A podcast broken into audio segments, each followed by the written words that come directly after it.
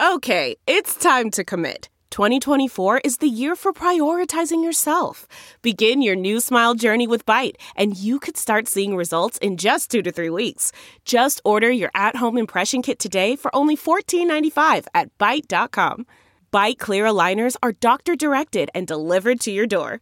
Treatment costs thousands less than braces. Plus, they offer financing options, accept eligible insurance, and you can pay with your HSA, FSA.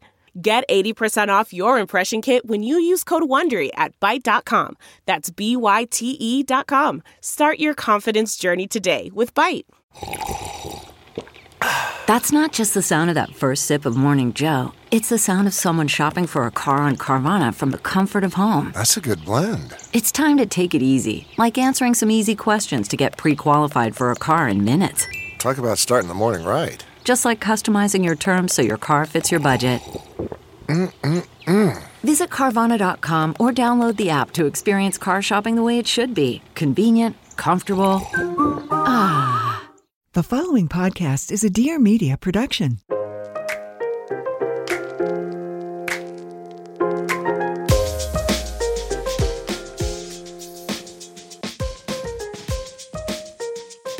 Well, it's very nice to meet you. You too, Pia. And thank you so much for coming on the podcast. Thank you for having me. And congrats on your book. I know that it's already out, but congratulations. Thank you. What an honor. Yes, thank you so much. It's exciting that it is officially out now. So, I'm sure the lead after that was really fun. A lot of work. So it feels good to be on the other side. So I want to get into what you studied, where you're from, how you grew up, like a little bit of your background. Mm-hmm. So I'm from New York City, born and raised in Queens. You have a great New York accent. I get it all the time. You can hear it like a little bit. Native New Yorker for sure. And I grew up in Queens. And growing up, I struggled with my mental health. I come from a really large family, a blended family. So I'm the youngest of 13. I'm my mother's second child and my father's 12th child. So because of the significant age difference as well, despite me having a lot of siblings, I kind of always felt like an only kid growing up. Mm-hmm. And I also watched a lot of dysfunction play out because I was surrounded by so many adults. And that impacted me. And then just the way I moved through life as a kid, I was bullied. I dealt with a lot of things related to my mental health as a child. So that significantly impacted me. And when I was a teenager, because I never necessarily got help for the things I was dealing with, mm-hmm. I did become suicidal and I started to struggle with suicidal thoughts and I began to cut as a form of self-harm. Mm-hmm.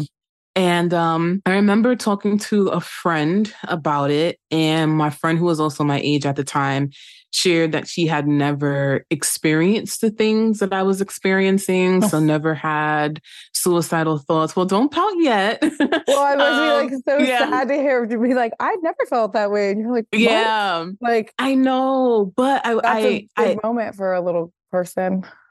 It is definitely a big moment. And fascinatingly, though, I was actually happy to hear that. Mm. And the reason why I was happy to hear that, and at 16, I think I was very evolved despite being a teenager. Mm-hmm. But the reason why it actually felt good to know that I was alone is because I needed to know what the other side of my darkness looked like. Mm-hmm. And so for me, my friend was very nurturing and empathetic and caring. So I never necessarily felt like I did not have emotional support, which I think even if someone can't relate to what you're going through, as long as they can be an emotionally safe sounding board, there can be healing.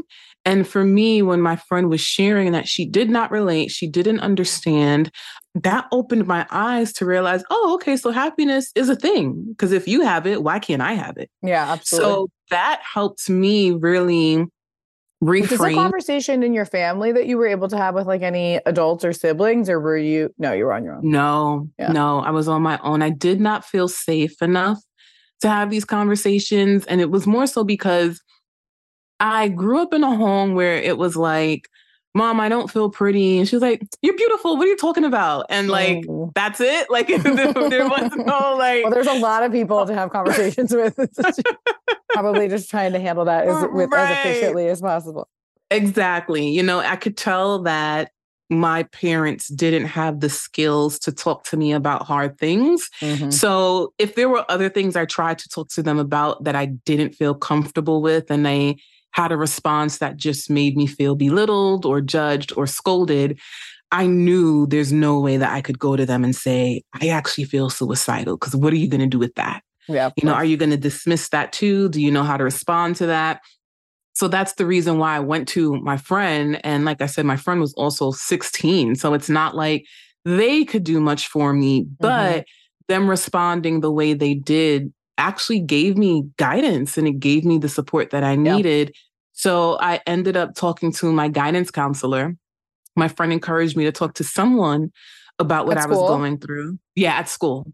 I spoke to my guidance counselor. I will fully share, though, I did not disclose that I was suicidal, because even as a teen, I knew the laws around that. Yeah, they would have informed my parents. But I was able to talk to my guidance counselor about the things that was making me feel suicidal. Yeah, and I think that was significant. And so that experience actually made me want to be a social worker. It made me want to get in this field of understanding what was wrong with me, the things that happened to me, understanding mental health and behavioral health, and just how different systems impact the way we experience the world. So that is what made me pursue this field. It's incredible. Thank you. And you went to school for this, obviously. You're a social worker. Yeah. So I went to NYU for my master's program, which is where I studied social work. Yes. And it was actually an undergrad that I studied business for undergrad. So completely different field. And the reason why is because I was exploring many different career options. So I was like, I want to get into the social work field, but I also want to get into fashion. I also want to start a business. And I just didn't know what direction to go in. So I went to school for business. I don't know why they made you spend, like, get in debt for the rest of your life to pick what you want. Right. Like, you're so confused. Just spend all this money and figure it out. I went to Parsons around the corner from you and had a program where I could, like, build all these different, it's too hard. But I think it's probably helpful now that you have a business that you were able to study that, huh? Yes, it was really helpful. And so in undergrad, I took a lot of my elective classes in psychology. And I remember I had a sociologist professor who was a social worker. Oh, wow. And she is the one who inspired me. And I said, you know what? I'm going to get my master's in social work. Amazing. So as I said, I earned my degree from NYU and I studied the clinical track. So I did practice as a therapist for 9 years, working with clients who struggle with depression, anxiety, and trauma, primarily with women. And I also worked in early Head Start here in New York City, where I service children ages 0 to 5 on their social emotional development, and also worked with their parents and family. So I've done a lot. And now I am doing corporate wellness work. So it's a lot. You're like, I put in my work and now I get to enjoy the other side of this work. The other side of it. Which is probably a little bit of, I always wonder for social workers actually, like, how you take care of your mental health when you are talking to a child that I'm sure is saying heartbreaking things or in a heartbreaking situation. Like, it must be very interesting for you to have an emotional boundary there so you don't crumble. Absolutely. I think it's really important. And the way that I have been able to do that and sustain being in my career so long is because I do have a lot of healthy boundaries in place and a healthy supportive system. As a social worker, when I was specifically seeing clients, I always had a supervisor who I could share my ideas with, but also just share my concerns and share the different things that was coming up for me in sessions so that I could have professional guided support. Oh, wow. But I also see a therapist, you know, I also have to take care of me, and I'm a human, so I'm exposed to, you know, so it's really important for me to get the supportive care that I need from my colleagues. And I get that through paid supervision. I also get that through therapy. And I think I've taught myself early on in my career, because this is a career that has high levels of burnout. And a lot of people transition out very quickly because of the things you just shared. Like, it can be heartbreaking. And we also have a system in America that fails people. So that is another thing that's difficult because especially when you're working with children. Thrive here. Right. You're not set up to thrive and our systems don't help you thrive. And it's a system that you have to abide by. And so you have these morals, you have these beliefs, you want to help people and you realize there's a system at play that is a huge barrier to helping people thrive. Can you talk about some of those barriers? Yeah. So let's first talk about healthcare in America, right? Please. Let's talk about how healthcare is tied to employment. So the moment someone gets laid off from their job or mm-hmm. even wants to transition out of their job to maybe pursue entrepreneurship.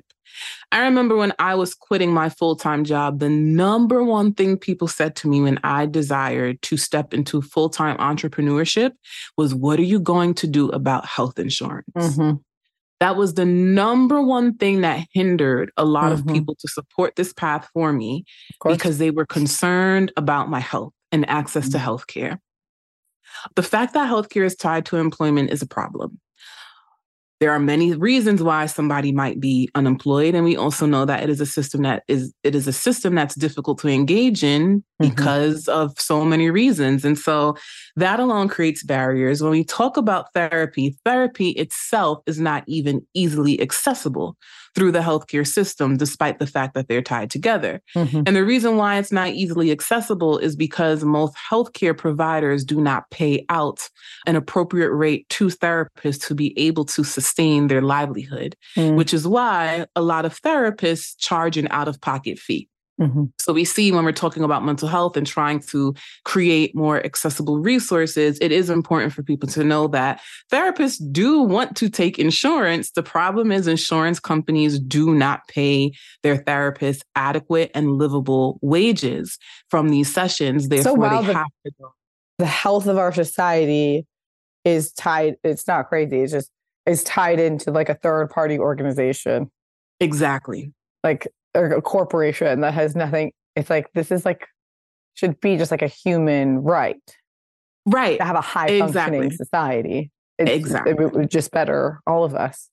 Exactly. So that is the number one system that's really difficult to engage in. And I also think that we live in a system that still has a lot of racial disparities, mm-hmm. a system that really keeps people oppressed. And so when we think about these systems around wages, when we think around these systems around access to quality schools, because mm-hmm. healthcare and mental health doesn't just start when you wake up and say, you know what, I'm not feeling like my best self. To provide a human being healthy rights and allow them to thrive and be their best self starts in childhood. And it's not just on the role of a parent, it's on the role of society. Mm-hmm. Having healthy social infrastructures where children have things to do, where children have parks, greenery, after-school resources, where parents don't feel like they have to pick and choose between a job and childcare, because mm-hmm. there are many people who feel like they have to stay at home with their child, but that also impacts their finances because they also need to work, but all of their wages goes to childcare, right? So it's mm-hmm. an expensive system to engage in. Then we also think of benefits, right? The lack of PTO, adequate PTO and sick time on jobs. And then also thinking about all of the systems at play, right? Thinking of education, having private education versus public education and the stark differences between the two. So when I say barriers, I'm thinking of all of those things because a healthy person needs to thrive in a healthy environment. Mm-hmm. If my environment is poor, if my environment is not giving me adequate resources, if my environment isn't even allowing me to have a livable wage, then that is going to stunt my emotional development and even cognitive development as a human being, and it's going to stunt on the longevity of my life. Mm-hmm. So I think these are things that I hope in my lifetime are systematically disproportionate. And I do think that I do hope that in my generation, I can see more change because I do think change has happened, but we still have a lot more progress to make. With signature offerings that help you move, eat, and sleep well, Westin Hotels make travel an opportunity to enhance all your well-being while you're away. Because, like, obviously we all love to travel if we can, but it's also kind of like annoying getting off your routine. And maybe sometimes you don't sleep your best or eat your best. And that's why Westin is here for you. Because at Westin, you can work out how you want with a variety of fitness options. First of all, they have the Westin Workout Fitness Studios, which are fabulous and equipped with state-of-the-art equipment. You can go on a group run led by Westin's Run Concierge, which is amazing. It'll show you the beautiful little local hikes and runs around the hotel. And you can do your own thing in your guest room with Westin's gear lending program. How cool is that? They bring up fabulous gear, like they have bala bands. It's so amazing. Plus, you can eat well with Westin's Eat Well menu. The Westin chefs have crafted dishes for your well-being in mind, so you can choose what's right for you based on portion size, nutritional balance, and then you can recharge your body and mind with restorative sleep. Did you know that Westin makes their own beds, and they're called a Heavenly Bed? And you can buy them for your own home because people are so in love with these beds that they're now available for purchase. They are cozy and fabulous. You're going to get a great night's sleep, and you can wind down naturally with their Sleep Well Lavender Balm, which eases tension and soothes the senses. Westin hotels are also part of Marriott Bonvoy, which is an extraordinary portfolio of hotels and award-winning travel programs. At Westin, you can move well, eat well, and sleep well on the go. Find wellness at Westin. SuperGut is the first and only gut health nutrition brand whose prebiotic shakes, bars, and fiber mix are clinically proven to improve digestion, balance blood sugar, sustain energy, and support weight loss. We have a really good episode on this with their founder, which I encourage you to listen to. So they have three amazing products. The prebiotic bars are a perfect snack. They're packed with enough protein and fiber to keep you full in between meals without the added sugar that usually leads to more snacking. The prebiotic shakes are great for an easy breakfast or quick lunch. They're loaded with protein, fiber, 26 vitamins and minerals that keep you full for hours and cover all your nutritional bases. You can add them to a smoothie. I even like them just with water and ice. They're delicious. And my favorite, the all-star, is the Add to Anything Fiber Mix, because oftentimes my stomach gets upset when I'm traveling. So to have this on hand in my bag was a lifesaver for me this summer when I was traveling. It's the most versatile prebiotic supplement out there with just 4 wholesome ingredients. You can add the unflavored powder to your coffee, oatmeal, smoothie, anything without affecting taste or texture. I honestly just mix it with water. It's like so easy. Gut health is misunderstood. Most people exclusively associate it with digestive health. However, the gut is more akin to the command center for the entire body. It regulates everything from appetite, energy to weight, immunity, mood, and sleep. And current popular gut health interventions are really limited in their efficiency. For example, the unfortunate truth is that most probiotic supplements, which are either dead on the shelf or burned in your stomach acid, fail to inoculate in your gut. They just don't do very much. Prebiotics, the fiber-rich foods that are the number one fuel source for the trillions of beneficial bacteria already in our gut, are the most effective way to better gut health. Once a staple of our ancestors' diets, industrial food processing has really just kind of stripped all that away. So we're really only getting 5% of the recommended 30 grams per day, with 93% of Americans metabolically unhealthy. And we really can't ignore that correlation. So this is why they made this beautiful ingredient. I'm telling you, add it to anything, put the bars in your bag, use these smoothies, and your gut will absolutely thank you. And you will be thanking me. Use code BEST at checkout and you get 25% off your purchase. Visit www.supergut.com and use code BEST to save 25% off your purchase. That's supergut.com and code BEST to save 25%.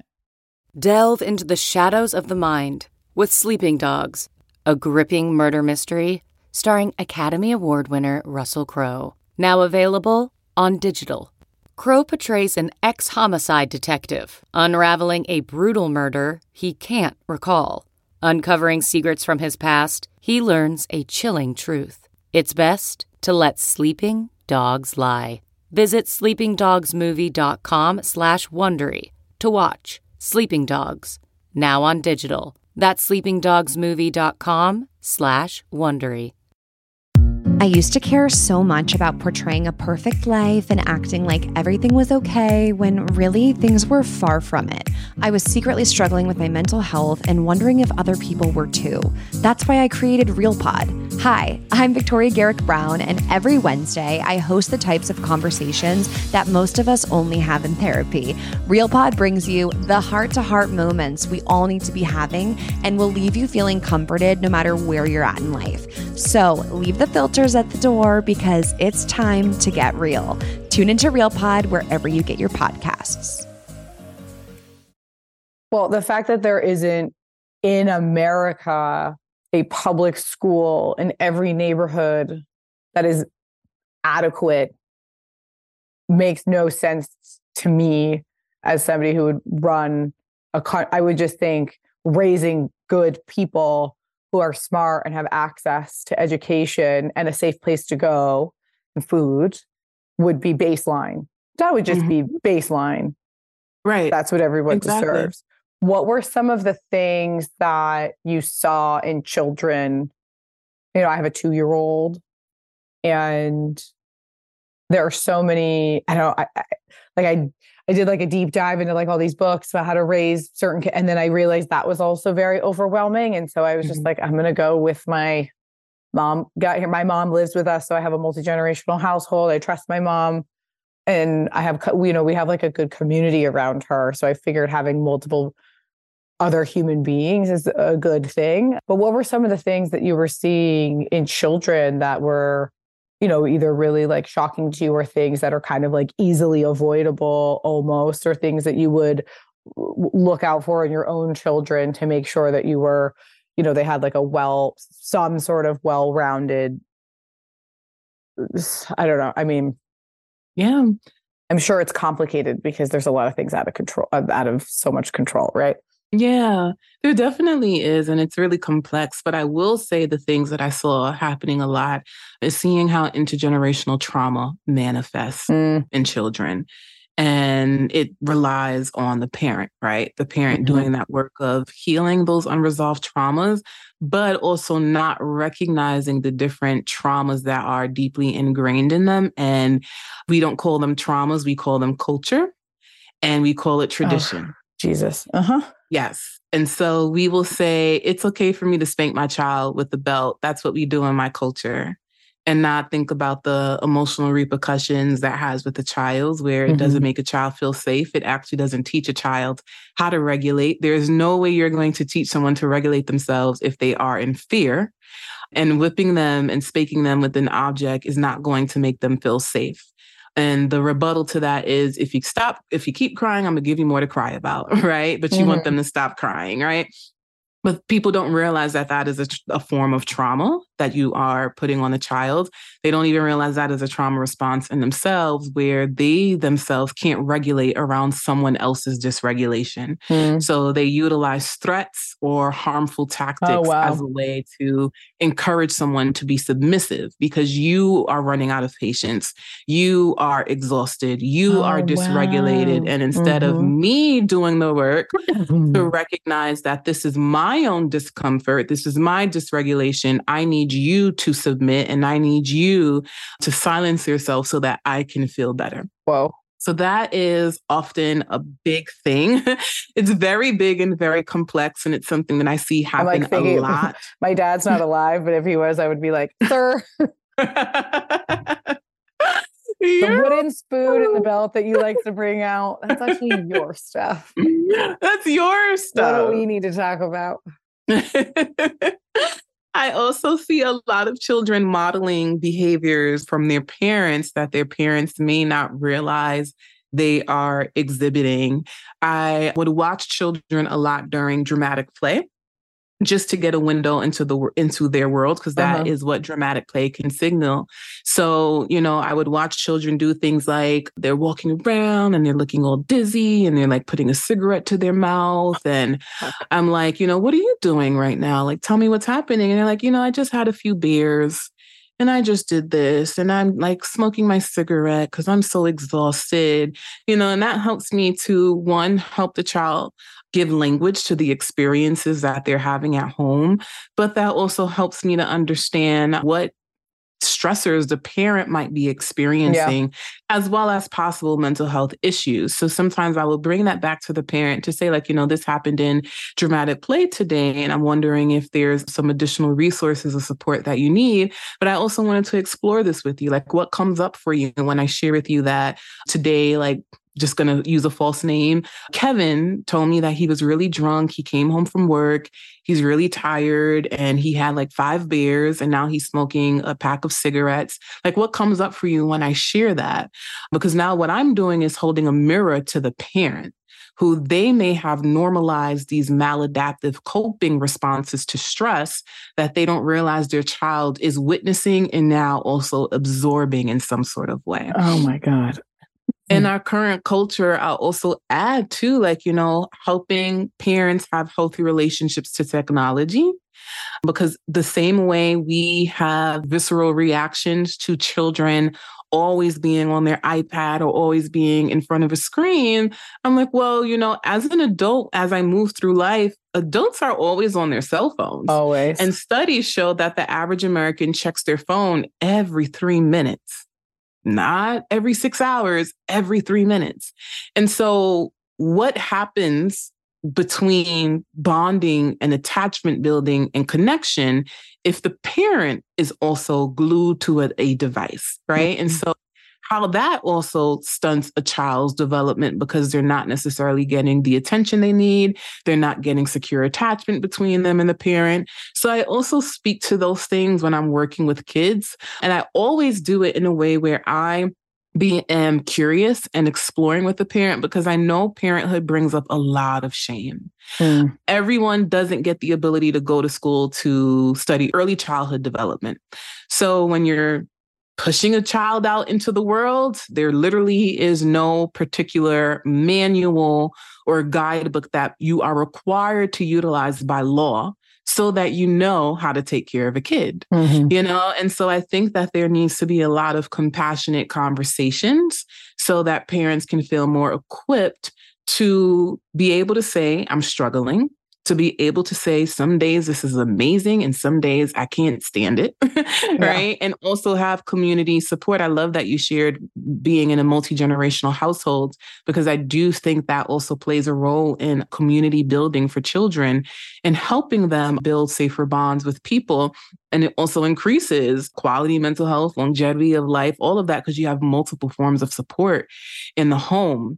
So those are some things that I share with parents to just be mindful of. But yeah, it's complex work. I'm having a device spiral because I do, you know, there are times when, like, I'm working and my mom also works and my husband's gone at work and my mom will be on her computer and I'll be on my computer. And like Carmela will just be like running around. And there have been times where I'll look at my mom and I'll be like, we're both in front of devices in front of her right mm-hmm. now, you know, like, and I have a very sweet, independent child, but like, she does have some delays, but she, you know, ever since she was little, she like plays by herself, whatever, regardless, like it's now, but parents do this. And I need to make sure that I don't have these like weird spirals because she was born how she was born. And it's nothing that like I did but I do think oftentimes about phones and how much we're all on them. And I notice it in parents when I'm out in the world. And I think to myself, like, I don't want to be that parent that is sitting at a table with their kid on their phone and their kid is just like talking to themselves or playing with something. Mm-hmm. But it's just like, it is just a part of how we live now. It's so normalized. It's very normalized and deeply ingrained. It's cultural now, you know, it's the norm. But mm-hmm. I do love what you shared too. Like, you know, how can I just be more conscious of it? How can I just realize in the moment, oh man, I'm doing it again? You know, that's what compassionate grace looks like, and being self-forgiving, where I realize I said I don't want to do this thing, but oh man, I caught myself doing it, versus the shame spiral that I think a lot of people go in. Things are fixable. And I want people to remember that. If it can be fixed, fix it. Yeah. You know, instead of shaming yourself. Freelance work is booming. So many of my friends are taking the leap and starting their own businesses in consulting. I mean, it is beautiful to watch everyone go from working their butts off from various companies and knowing that they can do it on their own. But I'm going to tell you The downside of that is, like, how do you maximize your earnings, minimize your taxes, and make sure you're legally compliant? Because it's not just like, oh, I'm freelance now. You have to be compliant. And the whole process is very overwhelming and it's confusing and it takes a lot of time away from your own billable hours. And I know this because I was that person for years. I wasted a lot of time and money. And that's why I am so excited to always talk to you about collective.com. Collective was built specifically for businesses of one that are making over $60,000 in profit a year. Collective handles all of your back office work so you can focus on your passion, not the paperwork. Listen, this is everything they're going to handle for you, which is nuts.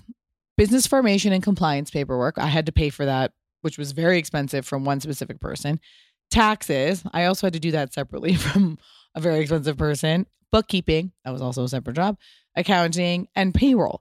These are all things that you would pay for separately. Plus, if you're already an LLC, Collective can retroactively elect your S-Corp tax status back to July 1st, which will save you thousands of dollars on your 2023 taxes. In fact, Collective members save on average $10,000 a year. Collective pays for itself within a few months, and it's 100% tax deductible. It's like literally... it's like somebody putting a present in your lap. Check out collective.com/Pia before October 31st to potentially save thousands of dollars on your 2023 taxes. And to sweeten the deal, they'll even throw in an extra $100 off when you use my link, but you have to do this before October 31st. So that's collective.com/Pia to get started with your personal team of self-employed tax experts. Collective.com. Focus on your passion, not your paperwork. You guys, here we talk about Parallel all the time. It's the first and only OBGYN founded vitamin offering targeted daily vitamin packs for various stage of a woman's hormonal life, from your menstrual cycle to trying to get pregnant, into pregnancy, through postpartum, and into early motherhood. They work with an exclusive team of world-class doctors and leading experts to review all their product formulas. And I don't know if you saw this on my Instagram. I hope you did, but I'm very excited to talk about it again here. Parallel is not just prenatals anymore. They launched the most epic product, and I can't wait to tell you about it. Okay, it's called the Cycle Support Pack, and this is a game changer. By the way, my most popular episode of my podcast of all time was on cycle syncing, but it can be very confusing, right?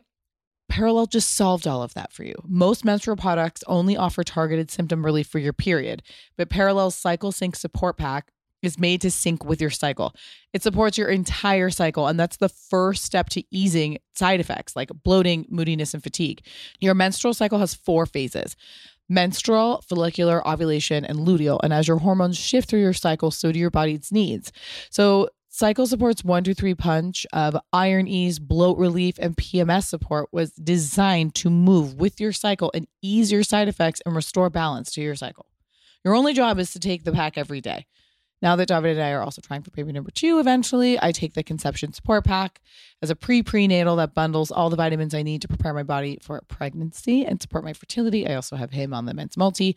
And then the other product I don't go a day without is the PCOS support. I mean, I am like a full Parallel girl. Exclusively for Everything is the Best listeners, Parallel is offering a free gift with purchase. This is the first time we've done this. The first 100 people to use this code will receive a free urinary tract support powder when you buy Parallel's Conception Support Pack or Cycle Support Pack. So head to parallel.co. That's P-E-R-E-L-E-L.co. Use the code PIA Podcast to get your free gift. This episode is brought to you by BetterHelp. Have there been times in your life where you felt like you knew what was good for you, or you knew the reality of various situations, but your brain was getting in the way? I mean, that happened to me. God, it started for me in 8th grade, or my brain would just spiral. My thoughts would just take over. I had panic attacks. I had this looming fear of something happening in the immediate future, and it became debilitating. And it happened again in my early 20s. It happened before I had Carmela. And that's where therapy is so helpful, because you really need to be able to get the coping skills that you need. I always say there's just like, you just need tools in your toolbox, and therapy can help you figure out what's holding you back so you can work for yourself instead of against yourself. And that's why I love BetterHelp online therapy, because speaking of working for yourself, my God, I wasn't able to go to therapy for many years because I had to travel across town, or my therapist retired, or, you know, moved locations, and like a phone session was never an option when I was growing up, definitely not online. And so you have all of this access at your computer. It's so incredible. Again, entirely online, designed to be convenient, super flexible, suited to your schedule. You fill out a brief questionnaire, get matched with a licensed therapist, and you can switch therapists at any time for no additional charge. So make your brain your friend with BetterHelp. Visit BetterHelp.com/Pia to get 10% off your first month. That's BetterHelp, AGLP.com/Pia. Talk to me about, I'm going to shift a little bit. You know, you've really been able to turn your job into a thriving career. And that is something a lot of people strive to do and want to do. And so how did you, you know, I mean, you were posting like mental health on Instagram, like way before that was a thing. So, you know, what was that process like, and how was that received? Now I think it's like a tactic to be like super vulnerable, and it's like that people are like, I'm going to share this, you know, it's like, which is amazing. And, but that was not at all what people were doing when you started your Instagram. Yeah. So I started my Instagram back in 2014, because that is when I graduated from NYU. And the reason why I remember is because I remember thinking to myself, oh man, like I got to start adulting for real now. Like I got to get a job and I got to do all these things. Like, because I'll be honest and say I used education as a crutch for my own self-esteem as well. Sure. Mm-hmm. And that is something that it took a lot of time in therapy to unpack, because I found my worth and my value in my status and in the things that I did and in productivity. So I remember thinking to myself, well, you know what? I'm exhausted. I am not going to school to get my PhD. So this is it, girl. You got to figure it out. Mm-hmm. You can't hide behind education anymore. You got this degree. So funny. I didn't notice I have so many friends who were in school for so long. And I was like, it's time to not be a student. Right? You know, I was just going through the motions of plowing through education. I literally like graduated high school in June, started college in July. No. Yes. And I did my undergrad program in 2 years instead of 4, because I took 6 classes a semester, y'all. 6 classes. Where'd you go to undergrad? I went to undergrad at Briarcliff College in Bethpage, Long Island. Yes. I also did not like the college experience because as I shared earlier, like I didn't even know what I wanted to do. So I kind of went to the school. They would come to our high school and tell us about their program. And I said, let me just go so I can get started. And then I'll figure it out while I'm in college. What? So because I didn't really enjoy the college experience that much, it was a really small campus. It was in Long Island. Yeah, so it wasn't like, yeah, it wasn't like the fun college experience you think you're going to get. So I said, I'll have to finish this program as soon as possible. So I literally was doing 6 classes a semester and 5 classes in the summer. So yes, I condensed my 4-year program into 2. Amazing. Well, not a lot of people have that willpower. Not a lot of people do. I will say that. But I went on to get my degree. And I remember thinking to myself, I always loved writing. I've always been passionate about books. So when I graduated, blogs were starting to thrive around the time. Like that was like when the blogging industry was starting to like really pick up. So I said, let me start a blog. And so that's what I did. And around that time as well, I would see other bloggers sharing their blog posts on Instagram. So I said, you know what, maybe I'll do that too. It just so happened though that my blog posts were always around mental health because I was talking about my experiences as a social worker, and mental health is something I was always passionate about. So that is what my blog centered on. And that just started to pick up. And then I started to just share really small snippets and sentences from my blog on Instagram to drive more traffic to my blog. Then I started to share more inspirational quotes. And I don't know what year I made the huge pivot to just make my full Instagram page educational. Because back then it was still like lifestyle plus mental health. So like, here's my selfie at brunch. And then my next post is all about, let's talk about childhood development. You know? And now when you go on my page, it's clearly like, all right, y'all, I don't have time for the lifestyle content. So you're just going to get this mental health stuff. So I will say, because I started at that time and I was consistent, I never stopped. I never said to myself at that time too, because there were not many influencers on social media, nobody thought about likes. Nobody thought about engagement. Right. So it was just post whatever you want to post. Right. So I think I also lucked out where everything wasn't so performative and Instagram wasn't what it is now, where it's all about ads and like really trying to keep people on the platform and reels and all of these different ways to create content. It felt really authentic and organic. And so it helped for me to stay consistent on those different platforms. And that's really what helped me get to where I am, because this whole time I was working full-time jobs while simultaneously working on Instagram and sharing my content. And it started to pay off because that's when brands started utilizing Instagram and it started to really pick up to the point where it got to a place in 2020 where I was working full-time and I had my company. I was always doing like speaking and different things. And it got to a place where I always said to myself, how does someone know when it's time to quit? Like, how do you know when it is time to fully step into your business? And I got to a place where I said, oh, it's because you have no choice. It literally got to a place where I was being pushed out of one because of my time, what it was demanding of me. And I realized I have to make a choice because I can't move forward trying to juggle both. Like, it's literally impossible. I'm on my lunch break leading workshops for companies and I got to jump back to work, doing all of these things. It's impossible to juggle the two. That's how impossible it is. And that's literally what happened. So I said, if I have to pick and choose, I'm going to choose the thing that I built for myself. And that's how I was able to step into entrepreneurship. Incredible. Thank you. Talk to me about these workshops. So what I do now is I work with organizations to help them develop psychological safety and become inclusive of mental health. And I do that through keynote talks, consultations, and also providing educational workshops on a variety of topics within the workplace. So this could look like a workshop on burnout, a workshop on BIPOC mental health in the workplace, a workshop on how to set boundaries at work, how to manage anxiety in the workplace, mental health, and how it incorporates into our day-to-day life. I'm thinking of so many companies I've worked for, and I'm like, yeah, check. All right. So what is that like for you going into some of these companies who have not a lot of diversity, a shit ton of burnout?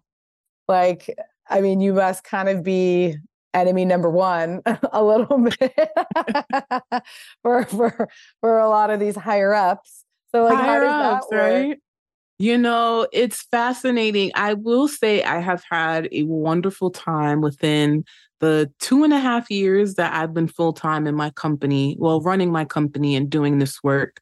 I do have a lot of clients who are receptive to this work, even when it's hard.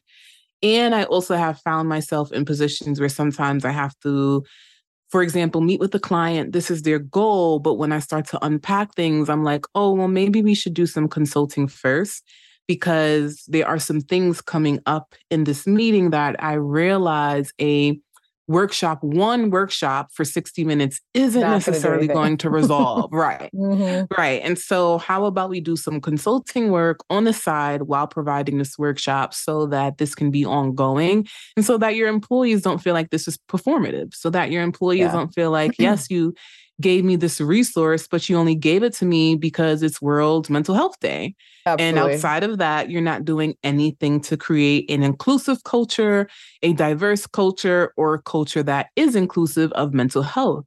And so I will say that it has been a huge stark difference working with people on a corporate level versus the one-on-one work, because when you're doing corporate work, my approach is this is community care work. So when you're working with clients one-on-one, you're really investigating their history, you're investigating their wounds, their traumas, and the different things that impact them as an individual. But when you're working on the corporate level, my approach is I am looking at it through a community care lens where despite the things that are happening to you as an individual, how are we also being we-focused instead of I-focused?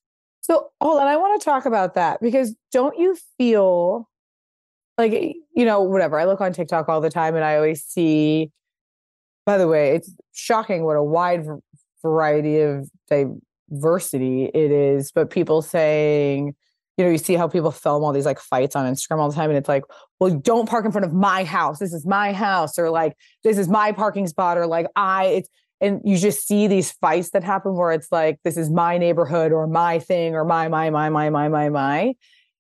How do we work on balancing, like exactly what you just said, fixing what we're going through? I mean, everybody has some sort of trauma that they need to work through, and probably a lot of forgiveness to do with their parents, which you talk about all the time on your Instagram, which I really like, because I think that so many people have family members and you're like, but that's family. And I'm always like, I think it's probably a pretty good idea to like separate yourself from family members that are really toxic for you.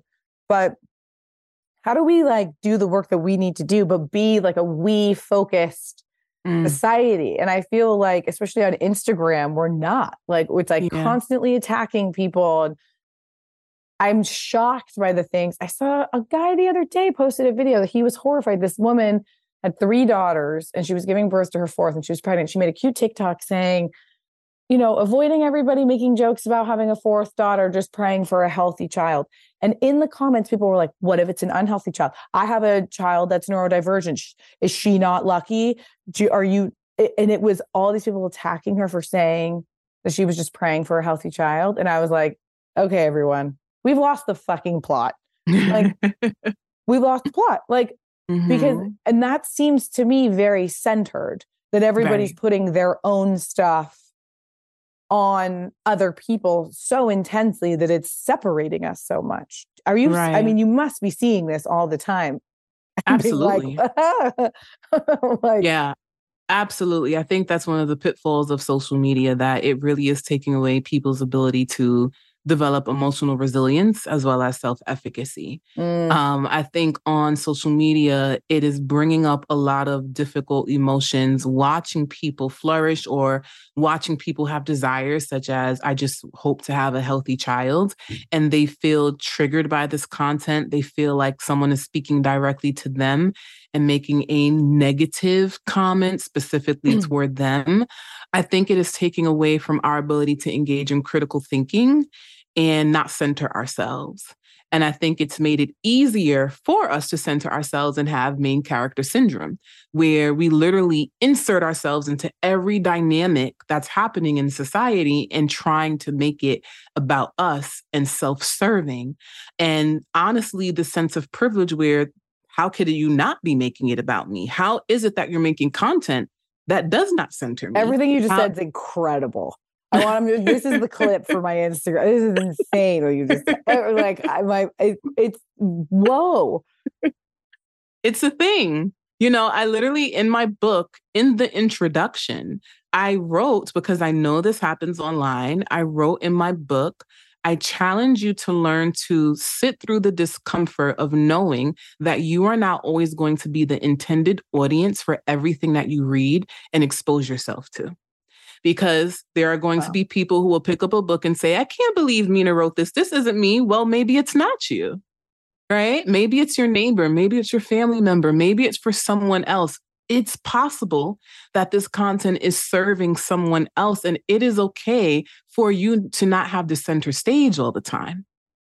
But I think social media has created this idea that our worth is found through likes, Our worth is found through our reels. It's found through engagement. It's found through how we show up online. And so therefore, there are people who have to validate our worth. So as a content creator, you have to consistently validate me as a human being instead of me doing that myself. Mm. And so you have to create content that always makes me feel comfortable. And if I'm uncomfortable, I have now stepped away from critical thinking and realizing that I have the power to work through my dysregulation. Instead, what I say is, I am so uncomfortable. I'm also admitting to feeling like a powerless and helpless person that I think it's your job to make me feel comfortable now. So I always see that. It's like, it's almost like you see these comments and I'm like, that person doesn't work for you. Exactly. And it's learned helplessness. Yeah. Yeah. It's learned helplessness. And what we say is, Pia, it's your fault that I feel this way. So now you have to fix it. Instead of doing that internal work to say, well, why do I feel so triggered when I see Pia post this, or when I see Nina post this, or when someone, a complete stranger, says something that is specific to them, their needs, their desires, and their life. And even if it's controversial, because I am a Black woman who exists in this space, I come across crazy content all the time, bigoted content, racist content. You know what I do? I block, I mute, and I unfollow. Because that is how I choose to protect my peace. And I am not going to argue with someone on the internet who is being very explicit about the fact that they harbor certain ideologies that they're not interested in changing. Right. And even if they are interested in changing, I have also decided that it is not my job to always do someone else's anti-racism work. Yeah. There's a plethora of resources. There's free TED Talks. You have YouTube. If we are on our cell phones, we can also go on Google. Specifically, can stop trying to do that. Exactly. You are not going to catch me. It's be blocked and blessed. Have a great day. Yeah. The moment I see something. So I do think that we as a people have to be very mindful where, when it comes to just how we engage online, and realize that social media is really creating this culture of people feeling like they're powerless and feeling like they're helpless in the pursuit of change. And sometimes I have to say to people, just literally put your phone down. Yeah. Like literally my phone is right here. And sometimes we don't realize that I'm scrolling and scrolling and scrolling, and I'm so unhappy, and I can just turn off the screen and put it down and enjoy the world that exists around me. Right. But I have to be intentional and active and put in effort to make the world around me pleasurable for my own enjoyment and for the quality of my own mental health. And so I hope to be able to see a change in that. But I think social media does create this I-focused mentality, because we're given the power to make things about us, because it's your Instagram platform. You can post what you want. You can do all these things. And I think that it creates these pseudo relationships as well, where now I love this content creator, so I create this false ideology that they're my friend. And then as soon as that person says something that you don't agree with, the hatred that is spewed and the disappointment is so, it's unlike anything I've ever seen. I deal with it. I've dealt with it with myself, but I see it all the time, especially on TikTok, because I have like such a happy, healthy little place there. But there are times where I'll like look at comments, which I usually don't do, and I'm just horrified. I'm horrified. Do you deal with this? I mean, you must deal with this, because you're saying things on Instagram that are probably very triggering to people's mental health. Oh, absolutely. Which is why I'm really big. You're like, right, ironically, right? It's my book. Just read my book, y'all. Yeah. And if it doesn't serve you, that's really on you. It seems like you have work to do. You know, it happens to me all the time, which is why I even say, if you want to engage in community care, and I write in my book, like, you have to understand that everything isn't going to be about you. Well, that's so there are going to be times. What world do we live in where people think everything is about them? Yeah. Yeah, that's ego at play, and not learning to manage our ego, because often our ego is in the driver's seat. And so we don't know how to be community oriented.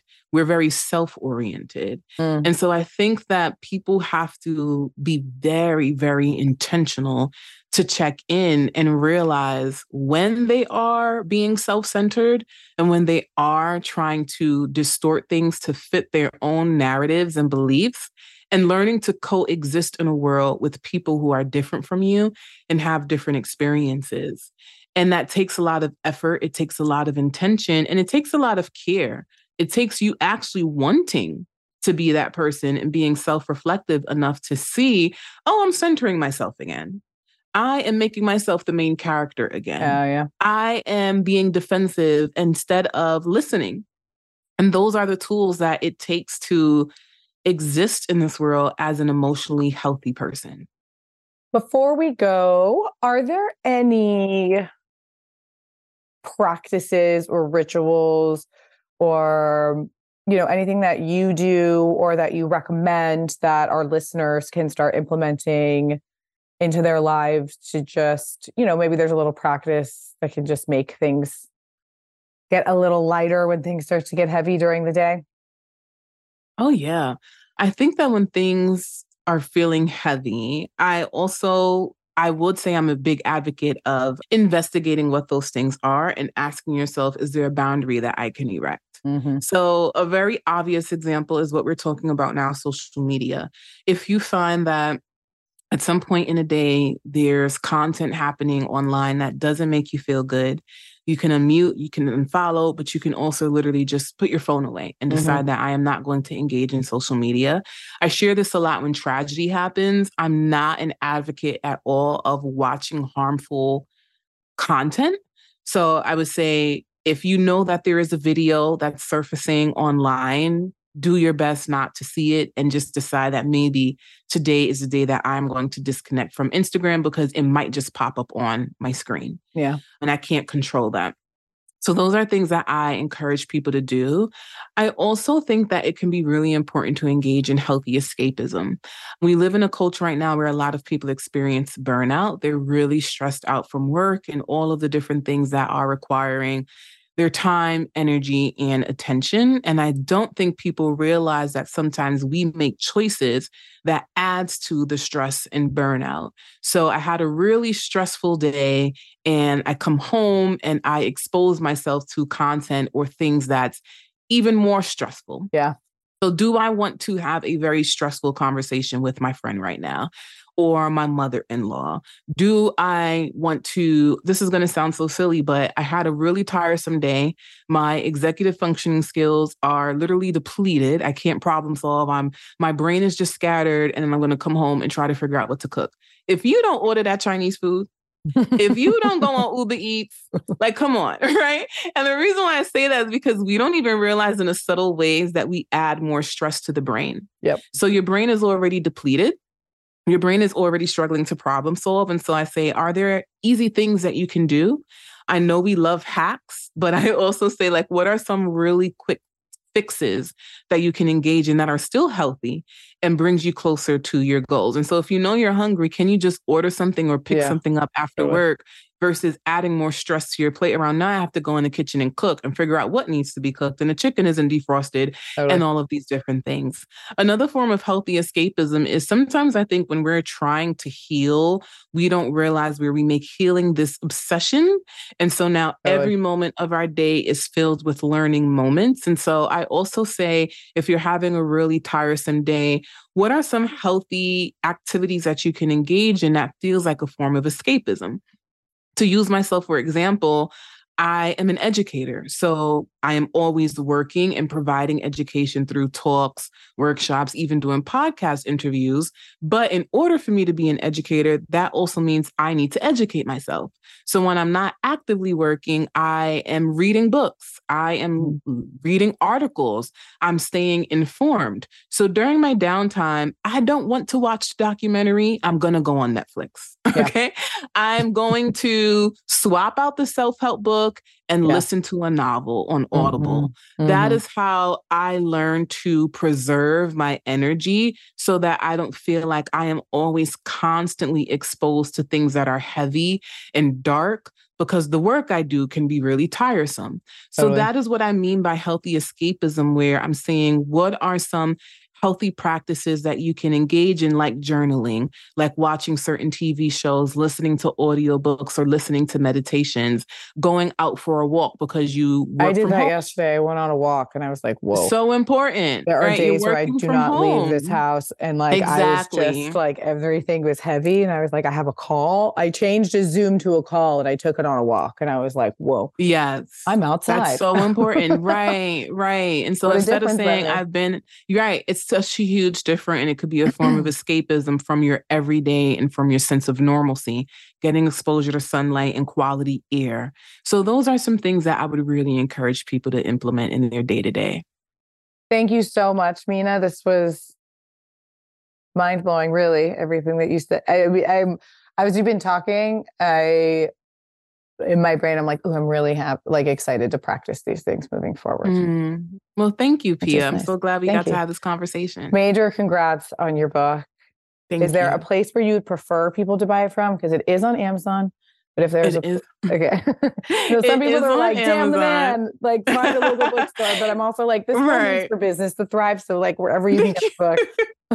Yes, that is true. Wherever you can find the book. I mean, the book is sold across all retailers. So if you don't want to shop on Amazon, you can get it on Barnes & Noble. You can order it on Target. You can also visit your local bookstore. And if you find that your local bookstore does not have the book, I also encourage you to ask them to order it because that also helps with the sales of the book, and it also helps to highlight authors. And so I encourage you to have even the library order the book if you can't find it.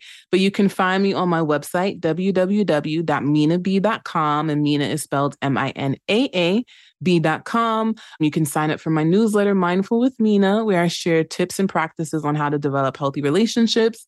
And you can find me on social media with my name, Minaa B. Thank you so much, Minaa. Thank you, Pia. All right, nice to meet you. You too. Bye.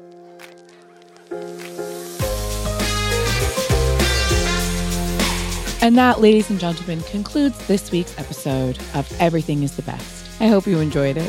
Please rate, review, subscribe, all that stuff. Maybe leave a comment. But remember, shitty comments are for shitty people.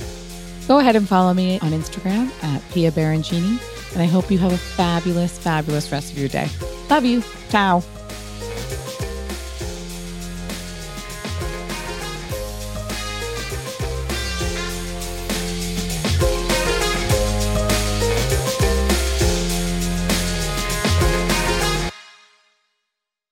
Please note that this episode may contain paid endorsements and advertisements for products and services. Individuals on the show may have a direct or indirect financial interest in products or services referred to in this episode.